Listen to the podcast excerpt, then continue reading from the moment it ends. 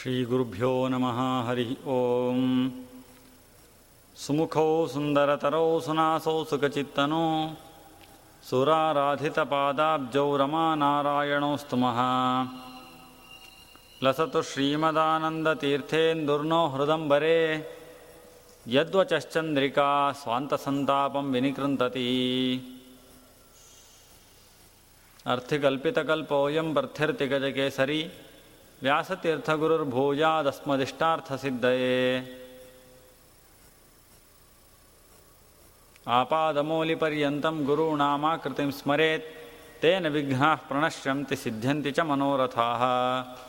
ಚತುರವದನನರಾಣಿ ಅತಿರೋಹಿತ ವಿಮಲ ವಿಜ್ಞಾನಿ, ನಿಗಮ ಪ್ರತತಿಗಳಿಗಭಿಮಾನಿ ವೀಣಾಪಾಣಿ ಬ್ರಹ್ಮಾಣಿ ನುತಿಸಿಬೇಡುವೆ ಜನನಿ ಲಕುಮೀಪತಿಯ ಗುಣಗಳ ತುತಿಪುದಕ್ಕೆ ಸನ್ಮತಿಯ ಪಾಲಿಸು, ನೆಲೆಸು ನೀ ಮದ್ವದನ ಸದನದಲ್ಲಿ. ಶ್ರೀ ಗುರುಭ್ಯೋ ನಮಃ ಹರಿ ಓಂ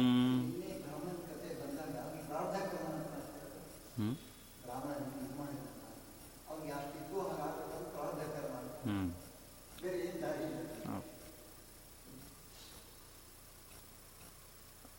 ಪದ್ಮಪುರಾಣದಲ್ಲಿ ಬರುವಂತಹ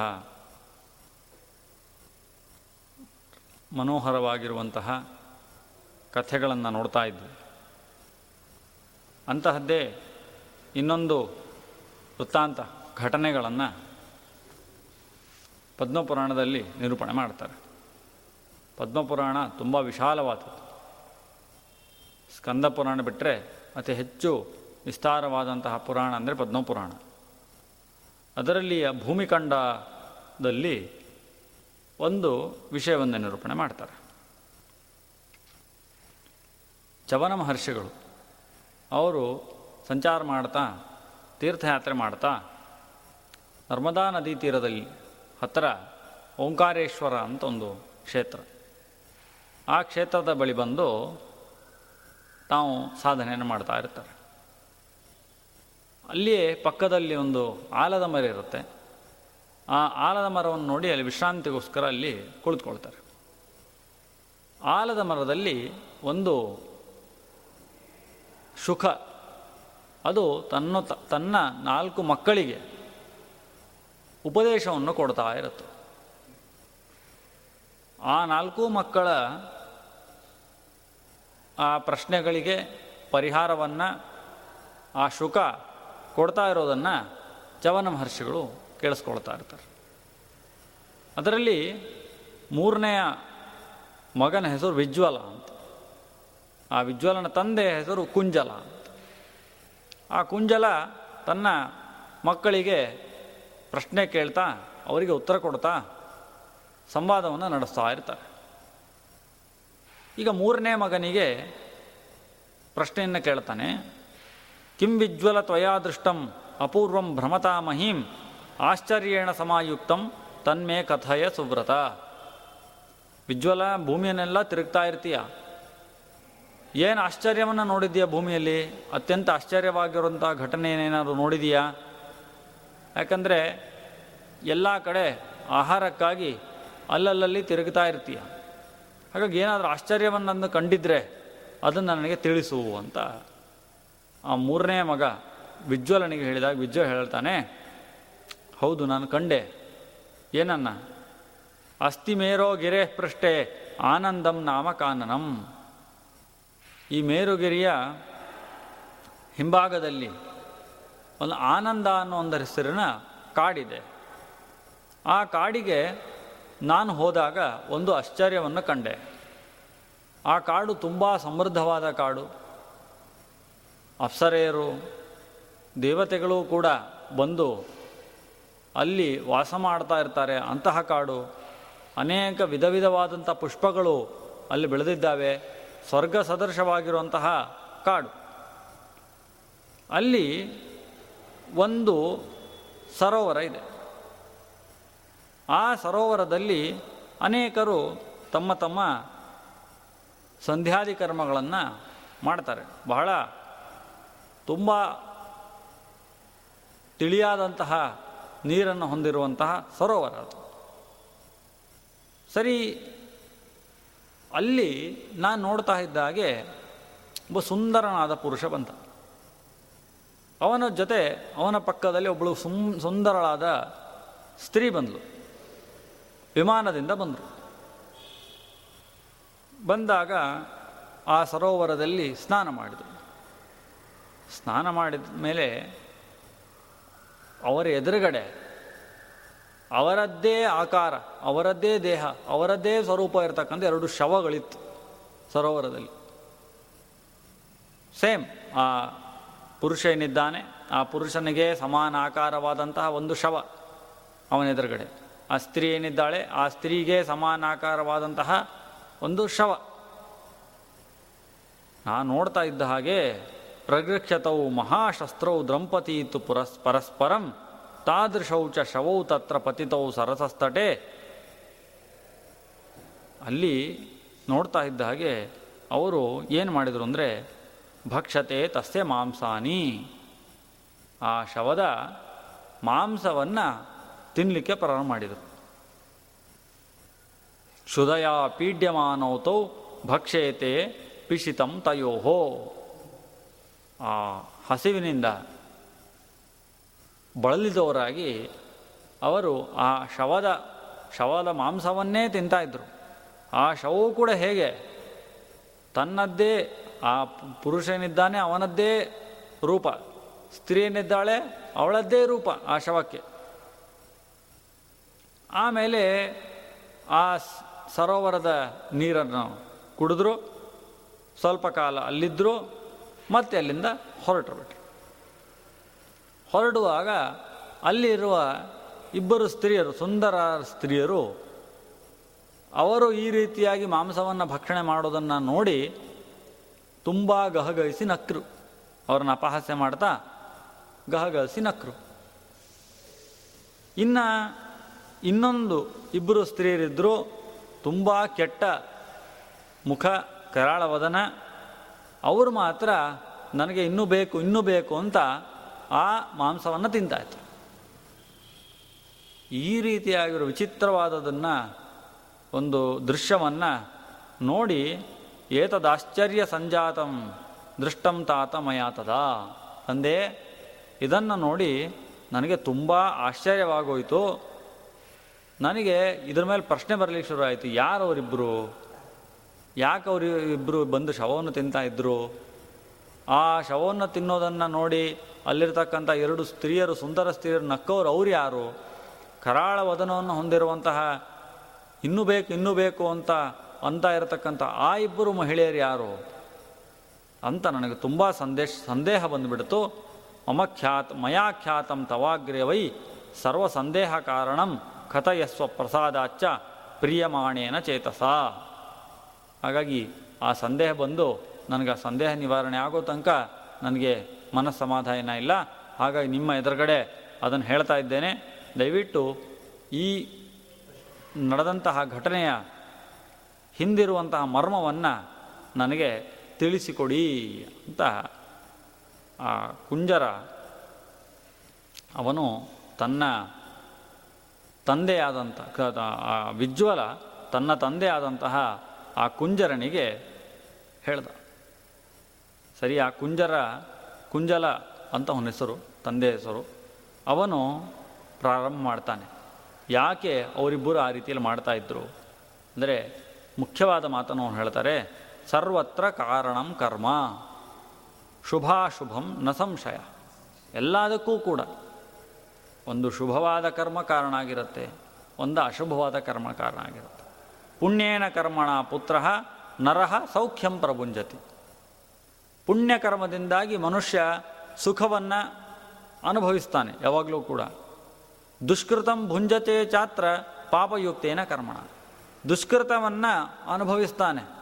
ಪಾಪ ಮಾಡಿದ ತಾದರೆ ಅಂತಹ ಪಾಪದಿಂದಾಗಿ ಹುಟ್ಟಿದಂಥ ಪಾಪ ಕರ್ಮದಿಂದ ಅವನು ದುಷ್ಕೃತವನ್ನು, ಕೆಟ್ಟ ಭೋಗವನ್ನು ಅನುಭವಿಸ್ತಾನೆ.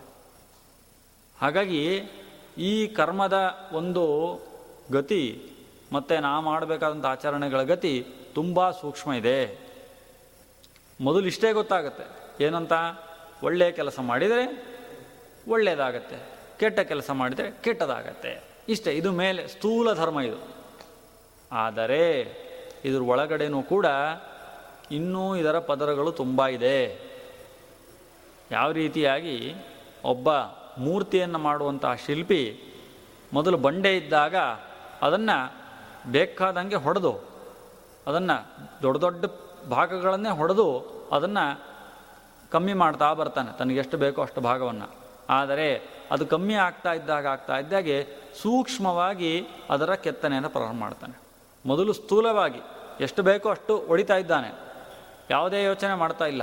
ಆದರೆ ಸಣ್ಣದಾದಾಗೆ ಆದ ಹಾಗೆ ಅವನಿಗೆ ಮೂರ್ತಿಯ ಹತ್ತಿರ ಬಂದಾಗ ಬಂದಾಗಿ ನಯವಾಗಿ ನಾಜೂಕಾಗಿ ಅದರ ಕೆತ್ತನೆಯನ್ನು ಪ್ರಾರಂಭ ಮಾಡ್ತಾನೆ. ಹಾಗೆ ಕರ್ಮದ ಅನುಸಂಧಾನವೂ ಕೂಡ ಹೀಗೇನೆ. ಮೊದಲು ಸ್ಥೂಲವಾದದ್ದು, ಕೆಟ್ಟದ್ದನ್ನು ಮಾಡಿದರೆ, ಕೆಟ್ಟದ್ದು ಒಳ್ಳೆಯದನ್ನು ಮಾಡಿದರೆ ಒಳ್ಳೆಯದು ಅಂತ. ಆದರೆ ಅದರ ಒಳಗಡೆ ಹೋದಾಗ ನಮಗೆ ಅದರ ಇನ್ನೂ ಆಳ ಸೂಕ್ಷ್ಮವೂ ಅರ್ಥ ಆಗುತ್ತೆ ಅಂತ ಹೇಳಿ ಹೇಳ್ತಾರೆ. ಆದರೂ ಕೂಡ, ಇದರ ಮುಖ್ಯವೂ ಕೂಡ ಕರ್ಮಯವ ಪ್ರಧಾನಂ. ಕರ್ಮವೇ ಪ್ರಧಾನ. ಅದನ್ನು ಸರಿಯಾಗಿ ತಿಳ್ಕೊಳ್ಬೇಕಷ್ಟೆ. ಯಾಕಂದರೆ ಕೃಷ್ಣನೂ ಕೂಡ ಗೀತೆಯಲ್ಲಿ ಹೇಳಿದ್ದಾನೆ, ಗಹನ ಕರ್ಮಣೋ ಗತಿ. ಕರ್ಮದ ಗತಿ ಅನ್ನೋದು ತುಂಬ ಗಹನ, ತುಂಬ ಸೂಕ್ಷ್ಮ. ಕೆಲವರು ಕರ್ಮ, ಕರ್ಮಣ್ಯ ಕರ್ಮಯ ಪಶ್ಚಾತ್ ಅಕರ್ಮಣಿತ ಕರ್ಮಯ. ಹಾಗಾಗಿ ಈ ರೀತಿಯಾಗಿ ಕರ್ಮದ ಗತಿ ತುಂಬ ಸೂಕ್ಷ್ಮವಾಗಿರೋದ್ರಿಂದ ಅದರ ಒಳ ರಹಸ್ಯಗಳನ್ನು ನೀನು ನಾನು ಹೇಳ್ತೇನೆ. ಅದರ ಜೊತೆಗೆ ಇವರಿಬ್ಬರು ಯಾಕೆ ಈ ರೀತಿ ಮಾಡ್ತಿದ್ರು ಅನ್ನೋದನ್ನು ಹೇಳ್ತೇನೆ. ಯಾವುದೇ ಯೋನಿಯನ್ನು ಪಡೀಲಿ. ಅದು ಆಯಾಯ ಕರ್ಮಕ್ಕನುಸಾರವಾಗಿ ಅವನು ಪಡೆದಿರ್ತಾನೆ. ದೇವತ್ವಂ ಅಥ ಮಾನುಷ್ಯಂ ಪಶುತ್ವಂ ಪಕ್ಷಿತಾಂ ತಥಾ ತಿರ್ಯಕ್ತ್ವಂ ಸ್ಥಾವರತ್ವಂ ವಾ ಯಾತಿ ಜಂತು ಸ್ವಕರ್ಮವಿಹಿ. ಹಾಗಾಗಿಯೇ ಪುರಂದರಸರೆಲ್ಲ ಹೇಳಿದ್ದಲ್ವ? ನರಜನ್ಮ ಬಂದಿದ್ದು ತುಂಬ ಸಾಧನೆ ಮಾಡಿ, ಹಾಗಾಗಿ ಅದನ್ನು ವ್ಯರ್ಥ ಮಾಡಿಕೊಳ್ಬೇಡಿ ಅಂತ. ಹಾಗಾಗಿ ಇದನ್ನು ಬದಲಾಯಿಸ್ಲಿಕ್ಕಾಗೋದಿಲ್ಲ. ನಾನು ಕರ್ಮ ಮಾಡಿಬಿಡ್ತೇನೆ, ಆಮೇಲೆ ನನಗದು ತಟ್ಟಬಾರ್ದು ಅಂತ ತಪ್ಪಿಸ್ಕೊಂಡು ಬಿಡ್ತೇನೆ ಅಂತಂದರೆ ಸಾಧ್ಯವೇ ಇಲ್ಲ. ಯಾವ ಕರ್ಮವನ್ನು ಮಾಡ್ತಾನೋ ಅದರ ಫಲವನ್ನು ಅವನು ಅನುಭವಿಸಲೇಬೇಕು. ಒಂದು ಒಳ್ಳೆ ಸುಂದರ ದೃಷ್ಟಾಂತವನ್ನು ಕೊಡ್ತಾರೆ. ಯಥಾಧೇನು ಸಹಸ್ರೇಶು ವತ್ಸೋ ವಿಂದತಿ ಮಾತರಂ ತದ್ವತ್ ಶುಭಾಶುಭಂ ಕರ್ಮ ಕರ್ತಾರಂ ಅನುಗಚ್ಚತಿ. ಸಾವಿರಾರು ಹಸುಗಳಿರಲಿ. ಆದರೆ ಆ ಕರು ತನ್ನ ತಾಯಿಯನ್ನೇ ಬಂದು ಸೇರುತ್ತೆ. ಬೇರೆ ಕಡೆ ಹೋಗೋದಿಲ್ಲ ಅದು. ಸಾವಿರಾರು ಹಸುಗಳಿರ್ತವೆ ಅದರ ಕರುವಿಗೆ ಗೊತ್ತಾಗತ್ತೆ ಯಾವುದು ನನ್ನ ತಾಯಿ ಅಂತ ಗೊತ್ತಾಗತ್ತೆ. ಹಾಗಾಗಿ ಸಾವಿರಾರು ಹಸುಗಳ ಮಧ್ಯದಲ್ಲೂ ಕೂಡ ಆ ಕರು ತನ್ನ ತಾಯಿಯನ್ನು ಹುಡ್ಕೊಂಡು ಹೇಗೆ ಸೇರುತ್ತೋ ಆ ರೀತಿಯಾಗಿ ಸಾವಿರಾರು ಕರ್ಮಗಳಿದ್ದರೂ ಕೂಡ, ಸಾವಿರಾರು ಮನುಷ್ಯರಿದ್ದರೂ ಕೂಡ, ಸಾವಿರಾರು ಪ್ರಾಣಿಗಳಿದ್ದರೂ ಕೂಡ ಅವನ ಕರ್ಮ ಅವನನ್ನು ಹಿಂಬಾಲಿಸಿಕೊಂಡು ಬಂದೇ ಬರುತ್ತೆ. ಅದಕ್ಕೆ ತಕ್ಕದಾದಂತಹ ಫಲವನ್ನು ಅವನು ಅನುಭವಿಸಿ ಅನುಭವಿಸ್ತಾನೆ. ಇದು ಕರ್ಮದ ನಿರ್ಣಯ. ಹಾಗಾಗಿ ಇದರಲ್ಲಿ ವಿಷಯದಲ್ಲಿ ನಿನಗೆ ಸಂದೇಹ ಬೇಡ. ಹಾಗಾಗಿ ಅವರು ಅದನ್ನೇನೋ ಮಾಡಿದ್ದಾರೆ ಅಂತಂದರೆ ಅದಕ್ಕೆ ಸರಿಯಾದಂತಹ ಕರ್ಮವನ್ನು ಮಾಡಿದ್ದಾರೆ ಅಂತ ಅರ್ಥ ಅವರು. ಹಾಗಾಗಿ ಇದು ಮನುಷ್ಯರಿಗೆ ಮುಖ್ಯವಾಗಿ ತಲೆಯಲ್ಲಿರಬೇಕಾದದ್ದು. ಮತ್ತು ಯಾವ ರೀತಿಯಾಗಿ ಒಬ್ಬ ಕೃಷಿಕ ಕೃಷಿಯನ್ನು ಮಾಡಬೇಕಾದ್ರೆ ಯಾವ ರೀತಿಯಾದ ಬೀಜವನ್ನು ಅವನು ಹಾಕ್ತಾನೋ ಆ ರೀತಿಯಾದ ಫಸಲನ್ನು ಪಡಿತಾನೆ. ಯಾವ ಕಾಲದಲ್ಲಿ ಹಾಕ್ತಾನೋ ಆ ರೀತಿಯಾದಂಥ ಫಸಲನ್ನು ಪಡಿತಾನೆ. ಯಾವ ದೇಶದಲ್ಲಿ ಹಾಕ್ತಾನೋ ಆ ರೀತಿಯಾದ ಫಲವನ್ನು ಪಡಿತಾನೆ. ಹಾಗಾಗಿ ಕಾಲ, ದೇಶ ಮತ್ತು ಸ್ಥಳ ಯಾವ ರೀತಿಯಾದ ಸ್ಥಳದಲ್ಲಿ ಹಾಕ್ತಾನೋ ಆ ರೀತಿಯಾದಂತಹ ಫಸಲನ್ನು ಪಡಿತಾನೆ. ಅದರ ಸರಿಯಾದ ಅವನಿಗೆ ಜ್ಞಾನ ಇರಬೇಕು. ಯಾವ ಕಾಲದಲ್ಲಿ ಹಾಕಬೇಕು, ಯಾವ ಕಾಲಕ್ಕೆ ಯಾವ ಧಾನ್ಯ ಸರಿ, ಯಾವ ಕಾಲಕ್ಕೆ ಯಾವ ಧಾನ್ಯಕ್ಕೆ ಯಾವ ಭೂಮಿ ಸರಿ, ಯಾವ ಭೂಮಿಗೆ ಯಾವ ಕಾಲ ಸರಿ. ಇಷ್ಟೆಲ್ಲ ಗೊತ್ತಿದ್ದಾಗ ಆ ಕೃಷಿಕ ಅವನಿಗೆ ಸರಿಯಾದ ಫಸಲನ್ನು ಪಡಿತಾನೆ. ಇಲ್ಲ ಅಂದರೆ ಸರಿಯಾದ ಫಸಲನ್ನು ಪಡೀಲಿಕ್ಕೆ ಸಾಧ್ಯವಾಗೋದಿಲ್ಲ. ಹಾಗೆ ಮನುಷ್ಯರು ಕೂಡ ಸರಿಯಾದ ರೀತಿಯಲ್ಲಿ ಕರ್ಮವನ್ನು ಮಾಡಿದಾಗ ಸರಿಯಾದ ಫಲವನ್ನು ಪಡಿತಾರೆ.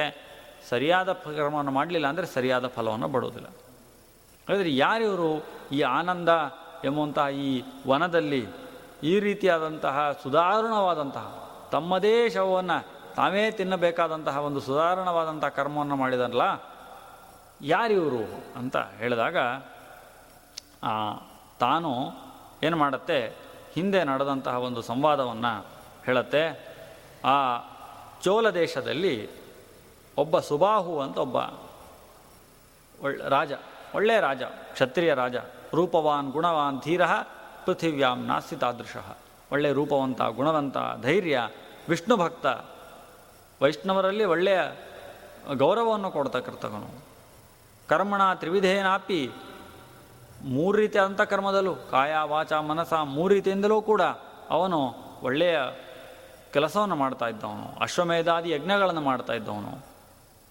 ಈ ರೀತಿಯಾಗಿರ್ತಕ್ಕಂತಹ ಆ ರಾಜನಿಗೆ ಜೈಮಿನಿ ಎಂಬುವಂತಹ ಒಬ್ಬ ಋಷಿಗಳು, ಬ್ರಾಹ್ಮಣರು, ಅವರು ಗುರುಗಳಾಗಿದ್ದರು. ಒಂದು ಬಾರಿ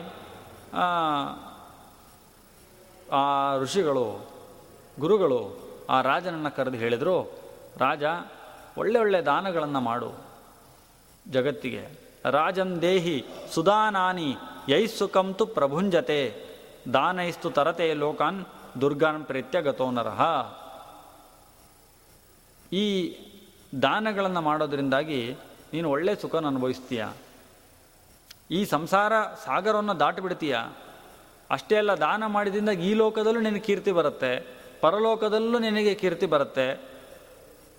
ಹಾಗಾಗಿ ದಾನವನ್ನು ಮಾಡು. ಯಾವುದು ದಾನ? ತುಂಬ ದುಷ್ಕರವಾದ ದಾನ. ತದ್ದಾನಂ ದುಷ್ಕರಂ ಪ್ರಾಹು ದಾತು ನೈವ ಪ್ರಶಕ್ಯತೆ. ತಸ್ಮಾತ್ ಸರ್ವ ಪ್ರಯತ್ನ ದಾತವ್ಯಂ ಮಾನವಹಿಸದ ದಾನ ಅನ್ನೋದು ತುಂಬ ದುಷ್ಕರ. ಮಾಡಲಿಕ್ಕೆ ಎಲ್ಲರಿಗೂ ಮನಸ್ಸು ಬರೋದಿಲ್ಲ. ಹಾಗಾಗಿ ಅದನ್ನು ಮಾಡಿ ನೀನು ಪುಣ್ಯವನ್ನು ಸಂಪಾದನೆ ಮಾಡುವಂಥ ಗುರುಗಳಾಗಿ ಆ ತನ್ನ ಶಿಷ್ಯರಾದಂತಹ ಸುಬಾಹುವಿಗೆ ಈ ಉಪದೇಶವನ್ನು ಮಾಡ್ತಾರೆ. ಆವಾಗ ಅವನಿಗೆ ಪ್ರಶ್ನೆ ಬರುತ್ತೆ. ಅಲ್ಲ ದಾನ ಶ್ರೇಷ್ಠವೋ ತಪಸ್ಸು ಶ್ರೇಷ್ಠವೋ? ದಾನಾಚ ತಪಸ್ಸೋವಾಪಿ ದ್ವಯೋರ್ ಮಧ್ಯೆ ಸುದುಷ್ಕರಂ. ಯಾವುದು ಅತ್ಯಂತ ಕಠಿಣ? ದಾನ ಅತ್ಯಂತ ಕಠಿಣನೋ ತಪಸ್ಸು ಅತ್ಯಂತ ಕಠಿಣನೋ? ಹಾಗಾಗಿ ಯಾವುದನ್ನು ಮಾಡಿದರೆ ಕಿಂವಾ ಮಹತ್ಫಲಂ ಪ್ರೇತ್ಯ ತನ್ಮೇ ಉತ್ತಮ ಯಾವುದನ್ನು ಮಾಡಿದರೆ ಮಹತ್ಫಲ ಸಿಗುತ್ತೆ? ಅದನ್ನು ಹೇಳಿ. ಯಾವುದು ಅತ್ಯಂತ ಕಷ್ಟ ಮತ್ತು ಯಾವುದನ್ನು ಮಾಡಿದರೆ ನನಗೆ ಅತ್ಯಂತ ಮಹತ್ ಫಲ ಸಿಗುತ್ತೆ, ಅದನ್ನು ಹೇಳಿ ಅಂತ. ಅದಕ್ಕೆ ಅವ್ರು ಹೇಳ್ತಾರೆ ನೋಡಿ ಜೈಮಿನಿಗಳು ದಾನಾನ್ನ ದುಷ್ಕರತರಂ ಪೃಥಿವ್ಯಾಮಸ್ತಿ ಕಿಂಚನ. ದಾನಕ್ಕಿಂತ ಕಷ್ಟಕರವಾದ ಈ ಭೂಲೋಕದಲ್ಲಿ ಮತ್ತೊಂದಿಲ್ಲ. ಯಾಕೆಂದರೆ ರಾಜನ್ ಪ್ರತ್ಯಕ್ಷಮೇವೈಕಂ ದೃಶ್ಯತೆ ಲೋಕಸಾಕ್ಷಿಕಂ ಪರಿತ್ಯಜ್ಯ ಪ್ರಿಯಾನ್ ಪ್ರಾಣಾನ್ ಧನಾರ್ಥಂ ಲೋಭಮೋಹಿತಾ ಪ್ರವಿಶಂತಿ ನರಾಲೋಕೆ ಸಮುದ್ರ ಮಠವೀಂ ತಥಾ. ಸೇವಾಮನ್ಯೆ ಪ್ರಪದ್ಯಂತೆ ಅಶ್ವವೃತ್ತಿ ಅಶ್ವವೃತ್ತಿರಿತಿ ಯಾಸ್ಥಿತ ಅದು ಪ್ರತ್ಯಕ್ಷ ಲೋಕದಲ್ಲಿ. ಆ ಸಂಪತ್ತಿಗೆ ಧನಕ್ಕಾಗಿ ಎಲ್ಲರೂ ಕೂಡ ಲೋಭದಿಂದ ತಮಗೆ ಅತ್ಯಂತ ಪ್ರಿಯವಾದಂಥ ಪ್ರಾಣವನ್ನೂ ಲೆಕ್ಕಿಸದೆ. ತಮಗೆ ಅತ್ಯಂತ ಪ್ರಿಯವಾದದ್ದು ಪ್ರಾಣ. ಅದನ್ನೂ ಲೆಕ್ಕಿಸದೆ ಆ ಧನಕ್ಕೋಸ್ಕರ, ಸಂಪತ್ತಿಗೋಸ್ಕರ ತಾವು ಕಾಡನ್ನೂ ಕಾಡಿಗೂ ಹೋಗ್ತಾರೆ, ಸಮುದ್ರಕ್ಕೂ ಇಳಿತಾರೆ, ಎಲ್ಲಿ ಬೇಕಿದ್ರೆ ಹೋಗ್ಲಿಕ್ಕೆ ತಯಾರಾಗ್ತಾರೆ. ಹಾಗಾಗಿ ಏನು ಬೇಕಿದ್ರೂ ಕೆಲಸ ಮಾಡ್ತಾರೆ ಯಾರ ಕೈ ಕೆಳಗೆ ಬೇಕಿದ್ರೆ ಕೆಲಸ ಮಾಡ್ತಾರೆ. ಹಾಗಾಗಿ ಅಷ್ಟು ಕಷ್ಟ ಆ ಸಂಪತ್ತು. ಆ ಸಂಪತ್ತಿನ ತ್ಯಾಗ ಬಹಳ ಕಷ್ಟ. ಅಂಥದ್ರಲ್ಲೂ ಆ ನ್ಯಾಯ ಮಾರ್ಗದಿಂದ ಯಾರ್ಯಾರ್ದೋ ಸೇವೆ ಮಾಡಿ ಎಲ್ಲೋ ಕಷ್ಟಪಟ್ಟು ಸಂಪಾದನೆ ಮಾಡಿದಂತಹ ಆ ಸಂಪತ್ತಿನ ವಿನಿಯೋಗ ಅನ್ನೋದು ಆಗ ಕಷ್ಟ. ಹಾಗಾಗಿ ವಿಶೇಷತೋ ಮಹಾರಾಜ ತಸ್ಯ ನ್ಯಾಯಾರ್ಜಿತಸ್ಯ ಚ ಶ್ರದ್ಧೆಯ ವಿಧಿವತ್ ಪಾತ್ರೆ ದತ್ತಸ್ಯಾಂತೋ ನ ವಿದ್ಯತೆ. ಹಾಗಾಗಿ ಸುಮಾರು ಮಾರ್ಗಗಳಿಂದ ಸಂಪತ್ತನ್ನು ಕೂಡಿ ಹಾಕಬಹುದು ಅದರ ನ್ಯಾಯಾರ್ಜಿತವಾದದ್ದು. ನ್ಯಾಯ ಮಾರ್ಗದಿಂದಾಗಿ ಸಂಪಾದನೆ ಮಾಡಿದಂಥ ಸಂಪತ್ತೇನಿದೆ, ಅದನ್ನು ವಿಧಿವತ್ತಾಗಿ ಯೋಗ್ಯರಲ್ಲಿ ದಾನ ಕೊಡೋದೇನಿದೆಯಲ್ಲ ಅಂತಹವನಿಗೆ ಪುಣ್ಯಕ್ಕೆ ಅಂತವೇ ಇಲ್ಲ. ಅಷ್ಟು ಪುಣ್ಯ ಅವನು ಸಂಪಾದನೆ ಮಾಡ್ತಾನೆ. ಹಾಗಾಗಿ ಯಾವುದು ಕಷ್ಟ ಅಂತ ಕೇಳಿದೆಯಲ್ಲ, ತಪಸ್ಸು, ದಾನಗಳ ಮೊದಲು ದಾನವೇ ಕಷ್ಟ. ಹಾಗಾಗಿ ಯಾಕೆಂದರೆ ಶ್ರದ್ಧೆಯಿಂದ ಮಾಡಬೇಕಾದದ್ದು ದಾನ. ತಪಸ್ಸು ನಿನ್ನ ಕೈಲಿದೆ, ದಾನಕ್ಕೆ ನಿನಗೆ ಮನಸ್ಸು ಬರೋದಿಲ್ಲ. ನಿರ್ಮಲವಾದ ಮನಸ್ಸಿನಿಂದಾಗಿ. ಯಾಕೆಂದರೆ ದಾನ ಕೊಡುವಾಗಲೂ ಕೂಡ ಮೂರು ವಿಧವಾದಂತಹ ದಾನದ ವಿಭಾಗವನ್ನು ಕೃಷ್ಣ ಗೀತೆಯಲ್ಲಿ ಹೇಳಿದ್ದಾನೆ. ತೀಯತೆ ಇತಿ ಯದ್ದಾನಂ, ದೀಯತೆ ಅನುಪಕಾರಿಣೆ, ದೇಶೇ ಕಾಲೇ ಚ ಪಾತ್ರೆ ಚ ತದ್ದಾನಂ ಸಾತ್ವಿಕಂ ಸ್ಮೃತಂ. ಅಂದರೆ ಕೊಡಬೇಕು ಅಂತ ವಿಧಾನ ಮಾಡಿದ್ದಾರೆ ಶಾಸ್ತ್ರದಲ್ಲಿ. ಹಾಗಾಗಿ ಕೊಡ್ತೇವೆ ಅಂತ ಒಳ್ಳೆಯ ದೇಶವನ್ನು ಒಳ್ಳೆಯ ಕಾಲವನ್ನು ಪಾತ್ರರನ್ನು ನೋಡಿ ಕೊಡ್ತಕ್ಕಂಥ ದಾನವನ್ನು ಸಾತ್ವಿಕ ದಾನ ಅಂತ ಕರೀತಾರೆ. ಇನ್ನು ಕೆಲವೊಬ್ಬರು ಯಾವ ರೀತಿ ಇರ್ತದೆ ಅಂತಂದರೆ, ಎತ್ತು ಪ್ರತ್ಯುಪಕಾರಾರ್ಥಂ ಫಲಮುದ್ದಿಶ್ಯವಾ ಪುನಃ ದೀಯತೆ ಚ ಪರಿಕ್ಲಿಷ್ಟಂ ತದ್ದಾನಂ ರಾಜ ಸಂಸ್ಮೃತ ಇಲ್ಲ, ನಾನು ಇವನಿಗೆ ಇವತ್ತು ಕೊಡ್ತೇನೆ, ಹಾಗಾಗಿ ನಾಡಿದ್ದು ಇವ್ರು ನನಗೆ ಮತ್ತೆ ವಾಪಸ್ ಕೊಡ್ತಾರೆ. ನನ್ನ ಷಷ್ಠಬ್ದಿಯಲ್ಲಿ ನನಗೆ ಅವರು ಕೊಡ್ತಾರೆ, ಅವ್ರ ಷಷ್ಠಬ್ದಿಯಲ್ಲಿ ನಾನು ತಗೊಳ್ತೀನಿ. ಅಂತ ಈ ರೀತಿಯಾಗಿ ಪರಸ್ಪರಂ ಭಾವಯಂತಹ, ಪರಸ್ಪರದ ಭಾವನೆ. ಅವ್ರ ಮನೆ ಕರೆದಾಗ ನಾನು ಕೊಡ್ತೀನಿ ನನ್ನ ಮನೆ ಕರೆದಾಗ ಅವ್ರು ಕೊಡ್ತಾರೆ ಅಂತ. ಈ ರೀತಿಯಾಗಿ ಅಡ್ಜಸ್ಟ್ಮೆಂಟ್ ಪಾಲಿಟಿಕ್ಸ್ ಇದನ್ನು ಮಾಡಿಕೊಂಡು ದಾನವನ್ನು ಕೊಟ್ಟರೆ ಅದಕ್ಕೂ ಪುಣ್ಯ ಇದೆ. ಅದರ ರಾಜಸ ಅದು. ಅದು ರಾಜಸ ಆಗುತ್ತೆ. ಹಾಗಾಗಿ ಆ ರೀತಿಯಾಗಿ ಮಾಡುವುದು ಅದು ರಾಜಸ ಆಗುತ್ತೆ. ಇನ್ನು ತಾಮಸ, ಅದೇಶ ಕಾಲೇ ಪಾತ್ರಂ ಅಪಾತ್ರೆಭ್ಯಶ್ಚ ದೀಯತೆ. ದೇಶ, ಕಾಲ, ಪಾತ್ರತೆ ಏನೂ ಲೆಕ್ಕ ಮಾಡದೇನೆ ಅಸತ್ಕೃತ ಮವಜ್ಞಾತಂ ಯಾವುದೇ ರೀತಿಯಾದ ಶ್ರದ್ಧೆ ಇಲ್ಲದೇನೆ ಅಲ್ಲಿ ಹೋಗಿ ಏನೋ ಒಂದು ಕೊಟ್ಟು ಬಿಡೋದು ಅದನ್ನು ತಾಮಸ ಅಂತ ಕರೀತಾರೆ. ಹೀಗೆ ದಾನದಲ್ಲೂ ಮೂರು ರೀತಿಯ ದಾನ ಇದೆ. ನಿರ್ಮಲವಾದ ಚಿತ್ತದಿಂದ ಯಾವುದೇ ಅದರಲ್ಲಿ ಮಮಕಾರ ಇಲ್ಲದೇನೆ ಒಳ್ಳೆಯ ದಾನವನ್ನು ಕೊಡಬೇಕು. ಸುಮ್ಮನೆ ಪೀತೋದಕ ಜಗ್ದತೃಣಾಹ ಅಂತ ಹೇಳಿದಾಗೆ ಚಿ ಹಾಲೇ ಕೊಡದೇ ಇರೋಂತಹ ಹಸುಗಳನ್ನು ತೆಗೆದುಕೊಂಡು ಹೋಗಿ ದಾನ ಕೊಡೋದೇನಿದೆಯಲ್ಲ? ಅದು ದಾನವಾ? ಹಾಗಾಗಿ ಅಂಥ ದಾನ ಮಾಡಲಿಕ್ಕೆ ಇಲ್ಲ. ಹಾಗಾಗಿ ಯಾವುದು ನಮಗೆ ಉಪಯೋಗಕ್ಕೆ ಬಾರದ ವಸ್ತುಗಳನ್ನು ಕೊಡುವುದು ದಾನವಲ್ಲ. ಯಾವುದು ಕೊಡಬೇಕು ಅಂತ ವಿಧಾನ ಮಾಡಿದ್ದಾರೆ, ಅಂತಹ ದಾನವನ್ನು ಸಿಗೋದರಲ್ಲಿ ಉತ್ಕೃಷ್ಟ ವಸ್ತುವನ್ನು ಕೊಡೋದೇನಿದೆ ಅದು ದಾನ. ಈ ರೀತಿಯಾಗಿ ದಾನ ಮಾಡಲಿಕ್ಕೆ ಮನಸ್ಸು ತುಂಬ ಕಷ್ಟ. ಹಾಗಾಗಿ ನೀನು ಅಂತಹ ದಾನವನ್ನು ಮಾಡು. ಮತ್ತು ಅಂತಹ ಉತ್ತಮವಾದ ದಾನದಿಂದ ನಿನಗೆ ಜನ್ಮಾಂತರದಲ್ಲಿ ಅದರ ಫಲ ಖಂಡಿಸ ಸಿಗುತ್ತೆ. ಸರಿ, ಅವನಿಗೆ ದಾನ ಏನೋ ತುಂಬ ಶ್ರೇಷ್ಠವಾದದ್ದು ತಪಸ್ಸಿಗಿಂತ ಸರಿ. ಆ ದಾನಗಳಲ್ಲೇ ತುಂಬ ಶ್ರೇಷ್ಠವಾದದ್ದು ಯಾವುದು? ಅಂತ ಪ್ರಶ್ನೆ ಬಂತು ಅವನಿಗೆ. ಅದಕ್ಕೆ ಹೇಳ್ತಾರೆ, ಅನ್ನದಾನಂ ಪ್ರಯಚ್ಛಂತಿ. ಬ್ರಾಹ್ಮಣೇಭ್ಯೋ ಹಿ ನಿತ್ಯಶಃ ಮಿಷ್ಟಾನ್ನಪಾನಂ ಭುಂಜ ಭುಂಜಂತಿ ತೇ ನರಾಹ ಅನ್ನದಾಯಿನಃ. ಅನ್ಯಮೇವ ವದಂತ್ಯೇತೆ ಋಷಯೋ ವೇದಪಾರಕಾ ಪ್ರಾಣಭೂತಂ ನ ಸಂದೇಹಂ ಅಮೃತಾಧಿ ಸಮುದ್ಭವಂ. ಈ ಅನ್ನ ಏನಿದೆ? ಅನ್ನ ಅಂದರೆ ತಿನ್ನಲ್ಪಡುವಂಥ ಎಲ್ಲ ವಸ್ತು. ಅನ್ನ ಅನ್ನ ಅಂತ ಎಲ್ಲೆಲ್ಲಿ ಪುರಾಣಗಳಲ್ಲಿ ಬಳಸ್ತಾರೋ ಅಲ್ಲೆಲ್ಲ ಕಡೆ ತಿನ್ನಲ್ಪಡೋ ಪದಾರ್ಥ ಅಂತ ಅರ್ಥ ಹೊರತು ಅಕ್ಕಿಯಿಂದ ಮಾಡಿದಂತಹ ಅನ್ನ ಅದನ್ನು ಅನ್ನ ಅಂತ ಕರೆಯೋದಿಲ್ಲ. ಹಾಗಾಗಿ ಏಕಾದಶಿ ದಿನ ಅನ್ನ ಮಾಶ್ರಿತ್ಯ ತಿಷ್ಟಂತಿ ಸಂಪ್ರಾಪ್ತೆ ಹರಿವಾಸರೆ ಅಂತ ಹೇಳ್ತೇವಲ್ವಾ? ಅವಾಗ ಅನ್ನ ಅಂತಂದರೆ ನಾವು ಅಕ್ಕಿಯಿಂದ ಮಾಡಿದ ಅಕ್ಕಿ ಬೇಯಿಸಿ ಮಾಡಿದಂಥ ಪದಾರ್ಥ ಅದನ್ನು ಅದನ್ನು ಬಿಡಬೇಕು ಅಂತ ಅರ್ಥ ಅಲ್ಲ. ಅಲ್ಲಿ ಬಂದು ಹರಿವಾಸರದಲ್ಲಿ ಎಲ್ಲವೂ ಇರ್ತಾವೆ ಅಂತ ಅರ್ಥ ಅಲ್ಲ. ತಿನ್ನಲ್ಪಡುವ ಯಾವುದೇ ವಸ್ತು ಇರಲಿ ಅಲ್ಲಿ ಆ ಹರಿವಾಸರದಲ್ಲಿ ಪಾಪಗಳು ಇರ್ತಾವೆ ಅಂತ ಅರ್ಥ. ಅಂದರೆ ಅರ್ಥ ಏನು? ತಿನ್ನಲ್ಪಡುವ ಯಾವುದೇ ವಸ್ತುವನ್ನು ಕೂಡ ನಾವು ಅವತ್ತಿನ ದಿನ ತಿನ್ನಬಾರದು ಅಂತ ಅರ್ಥ ಹೊರತು ಕೇವಲ ಅನ್ನ ಬಿಡೋದು ಅಂದರೆ ಕನ್ನಡದ ಅನ್ನ, ಅಕ್ಕಿಯಿಂದ ಮಾಡಿದ ಪದಾರ್ಥ ಏನಿದೆ ಅನ್ನ, ಅದನ್ನು ಬಿಡೋದು ಅಂತ ಅರ್ಥ ಅಲ್ಲ. ಹಾಗೆ ಅನ್ನ ಬಿಡ್ತೀವಿ, ಅವಲಕ್ಕಿ ತಿಂತೀವಿ ಉಪ್ಪಿಟ್ಟು ತಿಂತೀವಿ ಅಂತ ಅನ್ನೋದೇನಿದೆಯಲ್ಲ ಅದು ಅನ್ನ ಅನ್ನುವಂತಹ ಪದಕ್ಕೆ ಅರ್ಥ ಅಲ್ಲ. ಅನ್ನ ಅಂದರೆ ಎಲ್ಲವೂ, ಅದು ಉಪ್ಪಿಟ್ಟು, ಅವಲಕ್ಕಿ, ಏನು ಬೇಕಿರಾಗಲಿ ಎಲ್ಲವೂ ಕೂಡ ಅನ್ನವೇ. ಹಾಗಾಗಿ ಆ ಈ ಮುಸರೆಗೆ ಹೇಳ್ಬೇಕಾದ್ರೆ ಚಕ್ರ ಅಂತ ಹೇಳ್ತಾರೆ. ನಿಶ್ಚಕ್ರ ಉಪವಾಸ ಅಂತ ಒಂದು ನಿರಾಹಾರ ಉಪವಾಸ, ನಿಶ್ಚಕ್ರ ಉಪವಾಸ. ನಿರಾಹಾರ ಉಪವಾಸ ಅಂದರೆ ಯಾವುದೇ ಆಹಾರವನ್ನು ಸ್ವೀಕರಿಸಲಿಕ್ಕೆ ಇಲ್ಲ. ನಿಶ್ಚಕ್ರ ಉಪವಾಸ ಅಂತಂದರೆ ಚಕ್ರ ಅಂತಂದ್ರೆ ಏನು? ಈ ಬೇಯಿಸಿದ ಪದಾರ್ಥಗಳು. ಯಾವುದು? ಉಪ್ಪು ಮತ್ತು ನೀರು ಮನ್ನ ಮಿಶ್ರಣ ಮಾಡಿಕೊಂಡು ಉಪ್ಪು ನೀರು ಬೆಂಕಿ. ಮೂರು ಇದಾದಾಗ ಅದರ ಸಂಯೋಗ ಆದಾಗ ಏನಾಗುತ್ತೆ? ಅದು ಅನ್ನ. ಅದು ಚಕ್ರ. ಒಟ್ಟಾರೆಯಾಗಿ ಉಪ್ಪಿಲ್ಲದ ಪದಾರ್ಥಗಳು. ಉಪ್ಪಿಲ್ಲದ, ಬೇಯಿಸದ, ಬೆಂಕಿಗೆ ಸ್ಪರ್ಶವಾಗದ ಪದಾರ್ಥಗಳು. ಅದನ್ನು ಬಿಟ್ಟರೆ ನಿಶ್ಚಕ್ರ.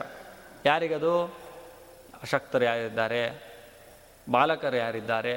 ಅವ್ರಿಗೇನಾದರೂ ತುಂಬ ರೋಗಿಗಳಿದ್ದರೆ ಅಂಥವರಿಗೆ ಹಣ್ಣನ್ನು, ಹಾಲನ್ನು ಬಹಳ ಅನಿವಾರ್ಯ ಪಕ್ಷದಲ್ಲಿ ವಿಧಾನ ಮಾಡಿದ್ದಾರೆ. ಹಾಗಾಗಿ ಅನ್ನ ಅಂತಂದ್ರೆ ಏನು? ತಿನ್ನಲ್ಪಡೋ ಎಲ್ಲ ವಸ್ತುವು ಕೂಡ ಅನ್ನ. ಅದು ಅಮೃತಾಗ್ನಿ ಸಮದ್ಭವಂ, ಅಮೃತದಿಂದಲೇ ಬಂದಿದ್ದು ಅಂತ ಋಷಿಗಳೆಲ್ಲ ಹೇಳ್ತಾರೆ. ಹಾಗಾಗಿ ಯಾರು ಅನ್ನವನ್ನು ದಾನ ಮಾಡ್ತಾರೋ ಪ್ರಾಣಾಸ್ತೇನ ಪ್ರದತ್ತಾಹಿ ಏನ ಚಾನ್ನಂ ಸಮರ್ಪಿತಂ. ಯಾರು ಅನ್ನ ಸಮರ್ಪಣೆ ಮಾಡ್ತಾರೋ ಅವರು ಪ್ರಾಣವನ್ನೇ ಸಮರ್ಪಣೆ ಮಾಡಿದ ಹಾಗೆ ಅಂತ ಆ ಜೈಮಿನಿ ಗುರುಗಳು, ಋಷಿಗಳು ಆ ಸುಬಾಹುವಿಗೆ ಉಪದೇಶ ಮಾಡ್ತಾರೆ.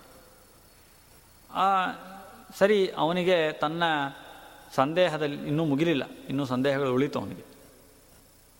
ಸರಿ, ಇದರಿಂದಾಗಿ ನಮಗೆ ಸ್ವರ್ಗ ಸಿಗುತ್ತೆ ಅಂತ ಹೇಳಿದ್ರಿ. ಒಳ್ಳೆ ಒಳ್ಳೆ ಲೋಕಗಳು ಸಿಗುತ್ತೆ ಅಂತ ಹೇಳಿದ ದಾನ ಸ್ವರ್ಗ ಎಂಥದ್ದು ಹೇಳಿ ಕೇಳ್ತಾನೆ. ಸ್ವರ್ಗವನ್ನು ವರ್ಣನೆ ಮಾಡ್ತಾರೆ. ತುಂಬ ಹಾಗಿದೆ, ಹೀಗಿದೆ ಅಂತಲ್ಲ? ವರ್ಣನೆ ಮಾಡಿ ಕೊನೆಗೆ ಹೇಳ್ತಾರೆ, ಇಲ್ಲೂ ಕೂಡ ಒಂದು ದೋಷ ಇದೆ ಅಪ್ಪ. ಏನಂದರೆ ಪುಣ್ಯದಿಂದಾಗಿ ನೀನು ಸ್ವರ್ಗವನ್ನು ಪಡಿತೀಯ. ಆದರೆ ಸ್ವರ್ಗದಲ್ಲಿ ನಿನಗೆ ಪುಣ್ಯ ಮಾಡಲಿಕ್ಕೆ ಅವಕಾಶ ಇಲ್ಲ ಮತ್ತೆ. ನೀನು ಅರ್ಜಿತವಾದಂಥ ಪುಣ್ಯವನ್ನು ಅನುಭವಿಸ್ಬೋದು. ಅಲ್ಲಿ ಪುಣ್ಯವನ್ನು ನೀನು ಸಂಪಾದನೆ ಮತ್ತೆ ಮಾಡಲಿಕ್ಕೆ ಆಗೋದಿಲ್ಲ. ಅಷ್ಟೇ ಅಲ್ಲ ಬೇರೆಯವರು ನಿನಗಿಂತ ಪುಣ್ಯಶಾಲಿಗಳು ಇನ್ನೂ ಹೆಚ್ಚು ಸುಖವನ್ನು ಅನುಭವಿಸೋದನ್ನು ನೋಡಿ ನೀನು ಸಂಕಟ ಪಡ್ತೀಯ ಅಸೂಯ ಪಡ್ತೀಯ. ಅಷ್ಟೇ ಅಲ್ಲ, ಮತ್ತೆ ಪುಣ್ಯ ಮುಗಿದಾಗ, ಅಯ್ಯೋ, ಇಷ್ಟು ದಿನ ಸಂತೋಷದಿಂದ ಇದ್ದರೂ ಈಗ ಕೆಳಗೆ ಬಿದ್ದು ಬಿಟ್ರಲ್ಲಪ್ಪ ದುಃಖವನ್ನು ಪಡ್ತೀಯ. ಕ್ಷೀಣೆ ಪುಣ್ಯ, ಮರ್ತ್ಯ ಲೋಕಂ ವಿಷಂ.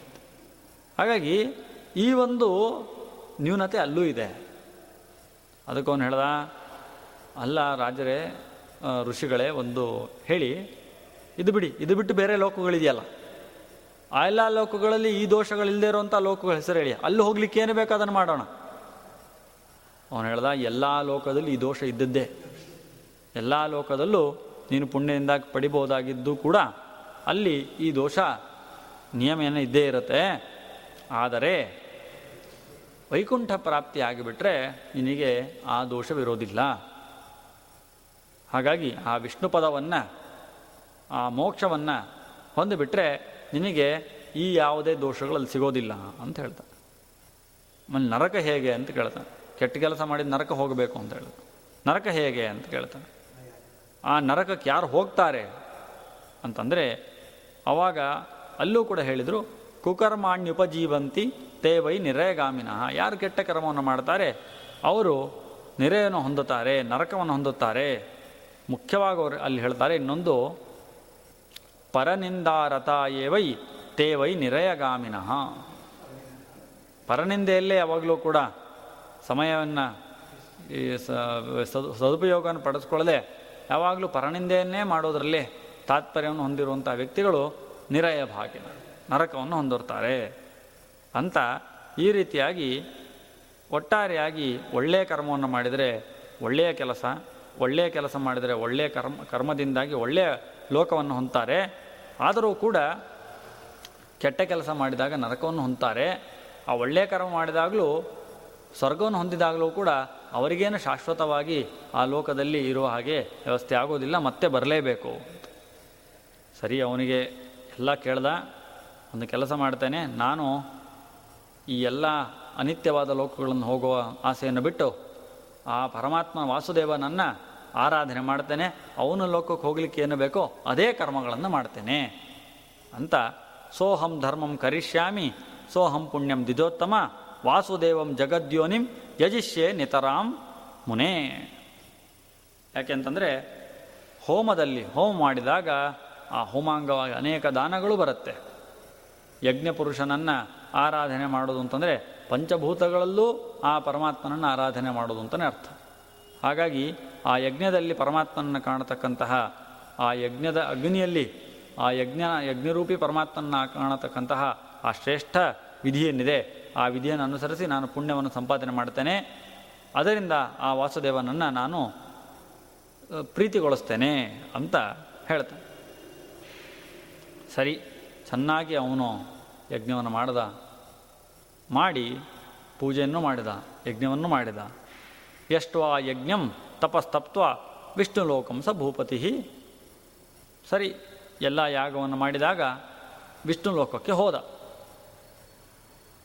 ಗತೇ ತಸ್ಮಿನ್ ಮಹಾಲೋಕೆ ದೇವದೇವಂ ನ ಪಶ್ಯತಿ. ವಿಷ್ಣು ಲೋಕಕ್ಕೆ ಹೋದರೂ ಕೂಡ ವಿಷ್ಣುವನ್ನು ಮಾತ್ರ ಕಾಣ್ತಾ ಇಲ್ಲ.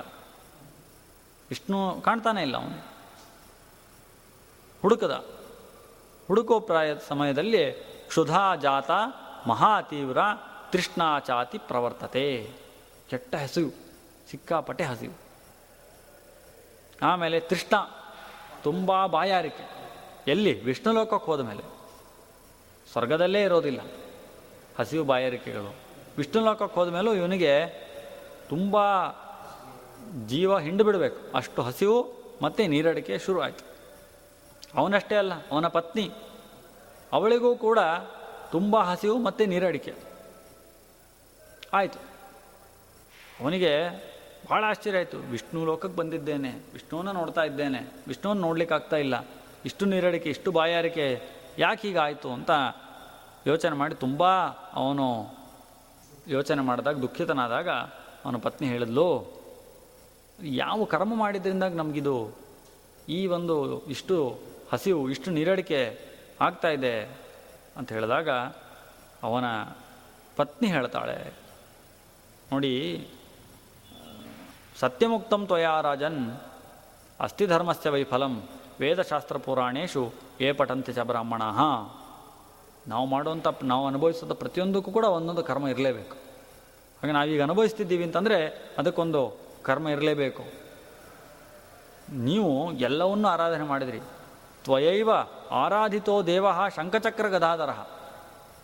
ಎಲ್ಲ ಪರಮಾತ್ಮನನ್ನ ಚೆನ್ನಾಗಿ ಆರಾಧನೆ ಮಾಡಿದ್ರಿ. ಆದರೆ ಅನ್ನದಿದಾನ ವಿಪ್ರಿಭ್ಯೋ ನಪ್ರದತ್ವಂ ದ್ವಿಜೋತ್ತಮ. ಯಾರಿಗೂ ಅನ್ನದಾನವನ್ನೇ ಮಾಡಲಿಲ್ಲ ಬರೀ ಪರಮಾತ್ಮ ಆರಾಧನೆ ಮಾಡುವಲ್ಲೇ ನೀವು ಸಮಯ ಕಳೆದ್ರಿ. ಒಂದೇ ಒಂದು ದಿನವೂ ಕೂಡ ಅನ್ನದಾನ ಮಾಡಲಿಲ್ಲ. ಆ ಅನ್ನಾದಿದಾನ ಮಾಡಲಿಲ್ಲ ಆದ್ದರಿಂದ ಅನ್ನದಾನ, ಉದಕದಾನ ಏನು ಮಾಡಲಿಲ್ಲ ಆದ್ದರಿಂದ ಇವತ್ತು ನಮಗಿಬ್ಬರಿಗೂ ಕೂಡ ಇಂತಹ ಕ್ಷುಧ. ಕ್ಷುಧಾ ಮೇ ಬಾಧತೆ ರಾಜನ್, ತೃಷ್ಣಾಚೈವ ಪ್ರಶೋಷಯೇತ್. ಆ ನೀರಡಿಕೆ ನಮ್ಮನ್ನು ತುಂಬ ಬಳಲುವಂತೆ ಮಾಡ್ತಾ ಇದೆ. ಹಸಿವಿನಿಂದ ನಮಗೆ ತುಂಬ ಶಾಂತಿ ಆಗ್ತಾ ಇದೆ. ಇದಕ್ಕೆಲ್ಲ ಇದೇ ಕಾರಣ ಅಂತ ಹೇಳಿದಾಗ ಆಗ ಅವನಿಗೆ ಜ್ಞಾನೋದಯ ಆಯಿತು. ಹೌದು, ನೀನು ಹೇಳಿ ತುಂಬ ಸತ್ಯ. ಈ ರೀತಿಯಾಗಿ ಮಾಡಿದ್ರಿಂದಲೇ ನಮಗೆ ಈ ಒಂದು ಘನಘೋರ ಪರಿಸ್ಥಿತಿ ಬಂದುಬಿಟ್ಟಿದೆ ಅಂತ ಯೋಚನೆ ಮಾಡ್ತಾ ಯಾರನ್ನ ಮಾತಾಡಿಸೋದಲ್ಲಿ? ಯಾರನ್ನು ಮಾತಾಡಿಸುವಂತೆ ಯೋಚನೆ ಮಾಡ್ತಾ ಇದ್ದಾಗೆ ಅಲ್ಲಿ ಹತ್ತಿರದಲ್ಲಿಯೇ ಒಂದು ಆಶ್ರಮವನ್ನು ಕಾಣ್ತಾರೆ.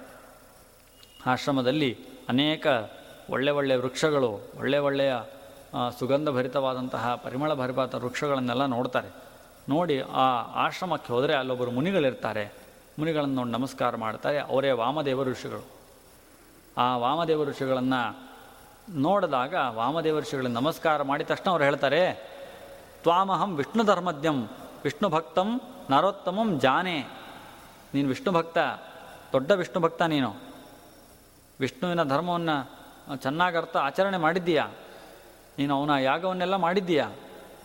ನಿನ್ನ ನನ್ನ ನಿನ್ನ ನಿನ್ನ ಬಗ್ಗೆ ನನಗೆ ಗೊತ್ತಿದೆ ಅಂತ ಹೇಳಿದೆ ರಾಮದೇವರು ಅದಕ್ಕೆ ರಾಜನಿಗೆ ತುಂಬ ಸಂತೋಷ ಆಯಿತು. ಹೇಳಿದ ಒಂದು ಘೋರ ಪರಿಸ್ಥಿತಿ ನನಗೆ ಬಂದುಬಿಟ್ಟಿದೆ. ಪರಮಾತ್ಮನನ್ನು ಅಷ್ಟು ಚೆನ್ನಾಗಿ ಆರಾಧನೆ ಮಾಡಿದ್ದೀನಿ ನಾನು. ನನ್ನಷ್ಟು ಚೆನ್ನಾಗಿ ವೈಭವದಿಂದ ಯಾರು ಆರಾಧನೆ ಮಾಡಲಿಕ್ಕೆ ಸಾಧ್ಯ ಇಲ್ಲ. ಆದರೂ ಕೂಡ ನನಗೆ ಪರಮಾತ್ಮ ಕಾಣ್ತಾ ಇಲ್ಲ. ಅದಷ್ಟೇ ಅಲ್ಲದೇ ತುಂಬ ಹಸಿವು ನೀರಡಿಕೆ ಆಗ್ತಾ ಇದೆ. ಇದರ ಕಾರಣ ಏನು? ನೀವು ತಿಳಿಸ್ಕೊಡಬೇಕು. ಅಂತ ವಾಮದೇವರಿಗೆ ಹೇಳಿದ್ರೆ, ವಾಮದೇವರು ಹೇಳಿದರು, ಹೌದು ತಮ್ತು ಭಕ್ತೋಸಿ ರಾಜೇಂದ್ರ ಶ್ರೀಕೃಷ್ಣಸ್ಯ ಸದೈವಹಿ ನೀನು ಸದಾ ಶ್ರೀಕೃಷ್ಣನ ಭಕ್ತ ನೀನು. ಹೌದು, ನಾನು ಒಪ್ಕೊಳ್ತೀನಿ. ಆದರೆ, ನೀನು ಚೆನ್ನಾಗಿ ಭಕ್ತಿಯಿಂದಾಗ ಆರಾಧನೆ ಮಾಡಿದೀಯಾ ಸ್ನಾನ, ಗಂಧ, ಪುಷ್ಪ ಎಲ್ಲ ಮಾಡಿದಿ. ನೈವೇದ್ಯ ಬರೋಷ್ಟೊತ್ತಿಗೆ ಸುಮ್ಮನಾಗ್ಬಿಟ್ಟು ಯಾಕೆ ಅಂತಂದರೆ ಚೆನ್ನಾಗಿ ಅನ್ನದಾನವನ್ನು ನೀನು ಮಾಡಲಿಲ್ಲ. ದಶಮೀಂ ಪ್ರಾಪ್ಯ ರಾಜೇಂದ್ರ, ತ್ವಯೈವ ಚ ಸದಾ ಕೃತಂ ಏಕಭಕ್ತಂ ನದತ್ತಂತು ಬ್ರಾಹ್ಮಣಾಯ ಸುಭೋಜನಂ. ದಶಮಿ ಬಂತು, ಹೌದು, ನೀನು ವಿಧಿ ಪ್ರಕಾರವಾಗಿ ಒಂದು ಭುಕ್ತಿ, ಒಂದೇ ಊಟ ಮಾಡಿದ್ದೀನಿ ನೀನು. ಆದರೆ ಇನ್ನೊಬ್ಬರು ಕರೆದು ಊಟಕ್ಕೆ ಹಾಕಲಿಲ್ಲ, ಯಾರಿಗೂ. ನೀನೊಬ್ಬ ಊಟ ಮಾಡಿದಿ ಸುಮ್ಮನಾಗ್ಬಿಟ್ಟು ದಶಮಿ, ಏಕಾದಶಿ, ದ್ವಾದಶಿ. ಏಕಾದಶಿಂತು ಸಂಪ್ರಾಪ್ಯ, ನಕೃತಂ ಭೋಜನಂ ತ್ವಯ. ನೀನು ಏಕಾದಶಿ ಮಾಡಿದ ಮೇಲೆ ನೀನು ಭೋಜನ ಮಾಡಲಿಲ್ಲ, ಆದರೆ ದ್ವಾದಶಿ ಬೆಳಿಗ್ಗೆ ಕರೆದು ಯಾರಿಗೂ ಊಟಕ್ಕೆ ಹಾಕಲಿಲ್ಲ ಅನ್ನದಾನಂ ವಿಶೇಷೇಣ, ಕದಾ ದತ್ತಂ ನಹಿತ್ವಯ ಅನ್ನದಾನ ವಿಶೇಷವಾಗಿ ನೀನು ಮಾಡಲೇ ಇಲ್ಲ, ಯಾರಿಗೂ ಕೂಡ. ಹಾಗಾಗಿ ನಿನಗೆ ಈ ಪರಿಸ್ಥಿತಿ ಬಂದಿದೆ. ಹಾಗಾಗಿ ದಶಮಿ, ಏಕಾದಶಿ, ದ್ವಾದಶಿಯ ಮೂರು ದಿನದಲ್ಲಿ ಎರಡು ಭುಕ್ತಿಯನ್ನು ಏನು ಹೇಳಿದ್ದಾರೆ, ಅದನ್ನು ಮಾಡಿದ್ದಾನೆ. ಅಂಥ ಘೋರವಾದದ್ದನ್ನು ಮಾ, ಘೋರವಾದಿಗೆ ಆಕ ಆಚರಿಸ್ಬೋದಾದ ಕಠಿಣ ವ್ರತ. ಏಕಾದಶಿ ವ್ರತ ಮಾಡಿದರೂ ಒಬ್ರಿಗೂ ಅನ್ನದಾನ ಮಾಡಲಿಲ್ಲ ಅಂಥೇಳಿ ಅವನಿಗೆ ಇಂಥ ಸ್ಥಿತಿ. ಅಂತ ಹೇಳಿದ್ವಿ ಅವ್ರು ಹೇಳಿ ಪ್ರಾರಂಭ ಮಾಡ್ತಾರೆ. ಔಷಧಿಗಳು ಅನ್ನ ಅಂತ ಕರೆಸ್ಕೊಳ್ತಾವೆ. ಅದು ತುಂಬ ಅತಿ ಅನೇಕ ರೀತಿಯಾಗಿರ್ತವೆ ಕಟು, ತಿಕ್ತ, ಕಷಾಯ, ಮಧುರ, ಆಮ್ಲ, ಕ್ಷಾರ ಅಂತ ಅನೇಕ ರೀತಿಯಾದಂತಹ ಪದಾರ್ಥಗಳು, ರಸಗಳು ಲೋಕದಲ್ಲಿ ಸಿಗ್ತಾವೆ. ಅದನ್ನೆಲ್ಲ ಮಿಶ್ರಣವನ್ನು ಮಾಡಿ ತಯಾರು ಮಾಡೋದೇ ಅನ್ನ. ಸುಸಂಸ್ಕಾರವನ್ನು ಮಾಡಿ ಮಾಡಬೇಕಾದದ್ದೇ ಅನ್ನ. ಅದನ್ನೆಲ್ಲವನ್ನು ಕೂಡ ದೇವತೆಗಳಿಗೆ, ವಿಷ್ಣು ಪರಮಾತ್ಮನಿಗೆ, ಪಿತೃಗಳಿಗೆ ಕೊಡಬೇಕು. ಹೇಗೆ ಕೊಡಬೇಕು? ಅಂತಂದರೆ ದೇವತೆಗಳಿಗಾಗುವ ನೈವೇದ್ಯ ಮಾಡುವ ಮೂಲಕವಾಗಿ ಕೊಡಬೇಕು. ಅಲ್ಲಿ ದೇವತೆಗಳಿಗೆ ವಿಶೇಷವಾಗಿ ಅಗ್ನಿಯಲ್ಲಿ ಆರಾಧನೆ ಮಾಡಬೇಕು. ಕೃಷ್ಣ ಗೀತೆಯಲ್ಲಿ ಹೇಳಿದ್ದಾನಲ್ವ? ದೇವಾನ್ ಭಾವಯತಾನೇನ, ತೇ ದೇವಾ ಭಾವಯಂತುವಹ ಪರಸ್ಪರಂ ಭಾವಯಂತಹ ಶ್ರೇಯ ಪರಮಾಪ್ಸತ. ಹಾಗಾಗಿ ಈ ಪರಸ್ಪರವಾಗಿ ಭಾವನೆ ಮಾಡಿಕೊಳ್ಳೋದ ಅರ್ಥ ಏನು? ನಾವು ಆ ಅಗ್ನಿಯಲ್ಲಿ ಅವರಿಗೆ ಆಹುತಿಯನ್ನು ಕೊಡತಕ್ಕಂಥದ್ದು. ಇದು ದೇವತೆಗಳಿಗೆ ಅಗ್ನಿಮುಖೇನ ಸಲ್ಲಿಸಬಹುದಾದಂತಹ ಒಂದು ನಿವೇದನ ಕ್ರಮ. ಪರಮಾತ್ಮನಿಗೆ ಸಾಕ್ಷಾತ್ ನಿವೇದನ ಮಾಡಿದರೆ ಅವನು ರಸಂ ಪಿಬತಿ. ಅವನು ಶುಭಂ ಪಿಬತ್ಯಸೌ ನಿತ್ಯಂ, ನಾ ಶುಭಂಸ ಹರಿ ಪಿಬೇತ್ ಪೂರ್ಣಾನಂದಮಯ ಸ್ಯಾಸ್ಯ ಚೇಷ್ಟಾನಜ್ಞಾಯತೆ ಕುರಿತು ಅವನು ರಸಂ ಪಿಬತಿ ಅವನು. ಅವನು ಯಾವತ್ತೂ ಶುಭವನ್ನೇ ತಗೊಳ್ಳೋದಾದ್ರಿಂದಾಗಿ ನೀವೆಷ್ಟೇ ಕೆಟ್ಟಡಿಗೆ ಮಾಡಿದರೂ ಅದರಲ್ಲಿರೋ ಶುಭವನ್ನೇ ಅವನು ತಗೊಳ್ಳೋದು ಹಾಗಾಗಿ ಆ ಶುಭವನ್ನು ಪರಮಾತ್ಮ ಕಪಿಲ ರೂಪದಿಂದ ಕಣ್ಣಿನಲ್ಲಿದ್ದು ನೈವೇದ್ಯವನ್ನು ಸ್ವೀಕಾರ ಮಾಡ್ತಾನೆ.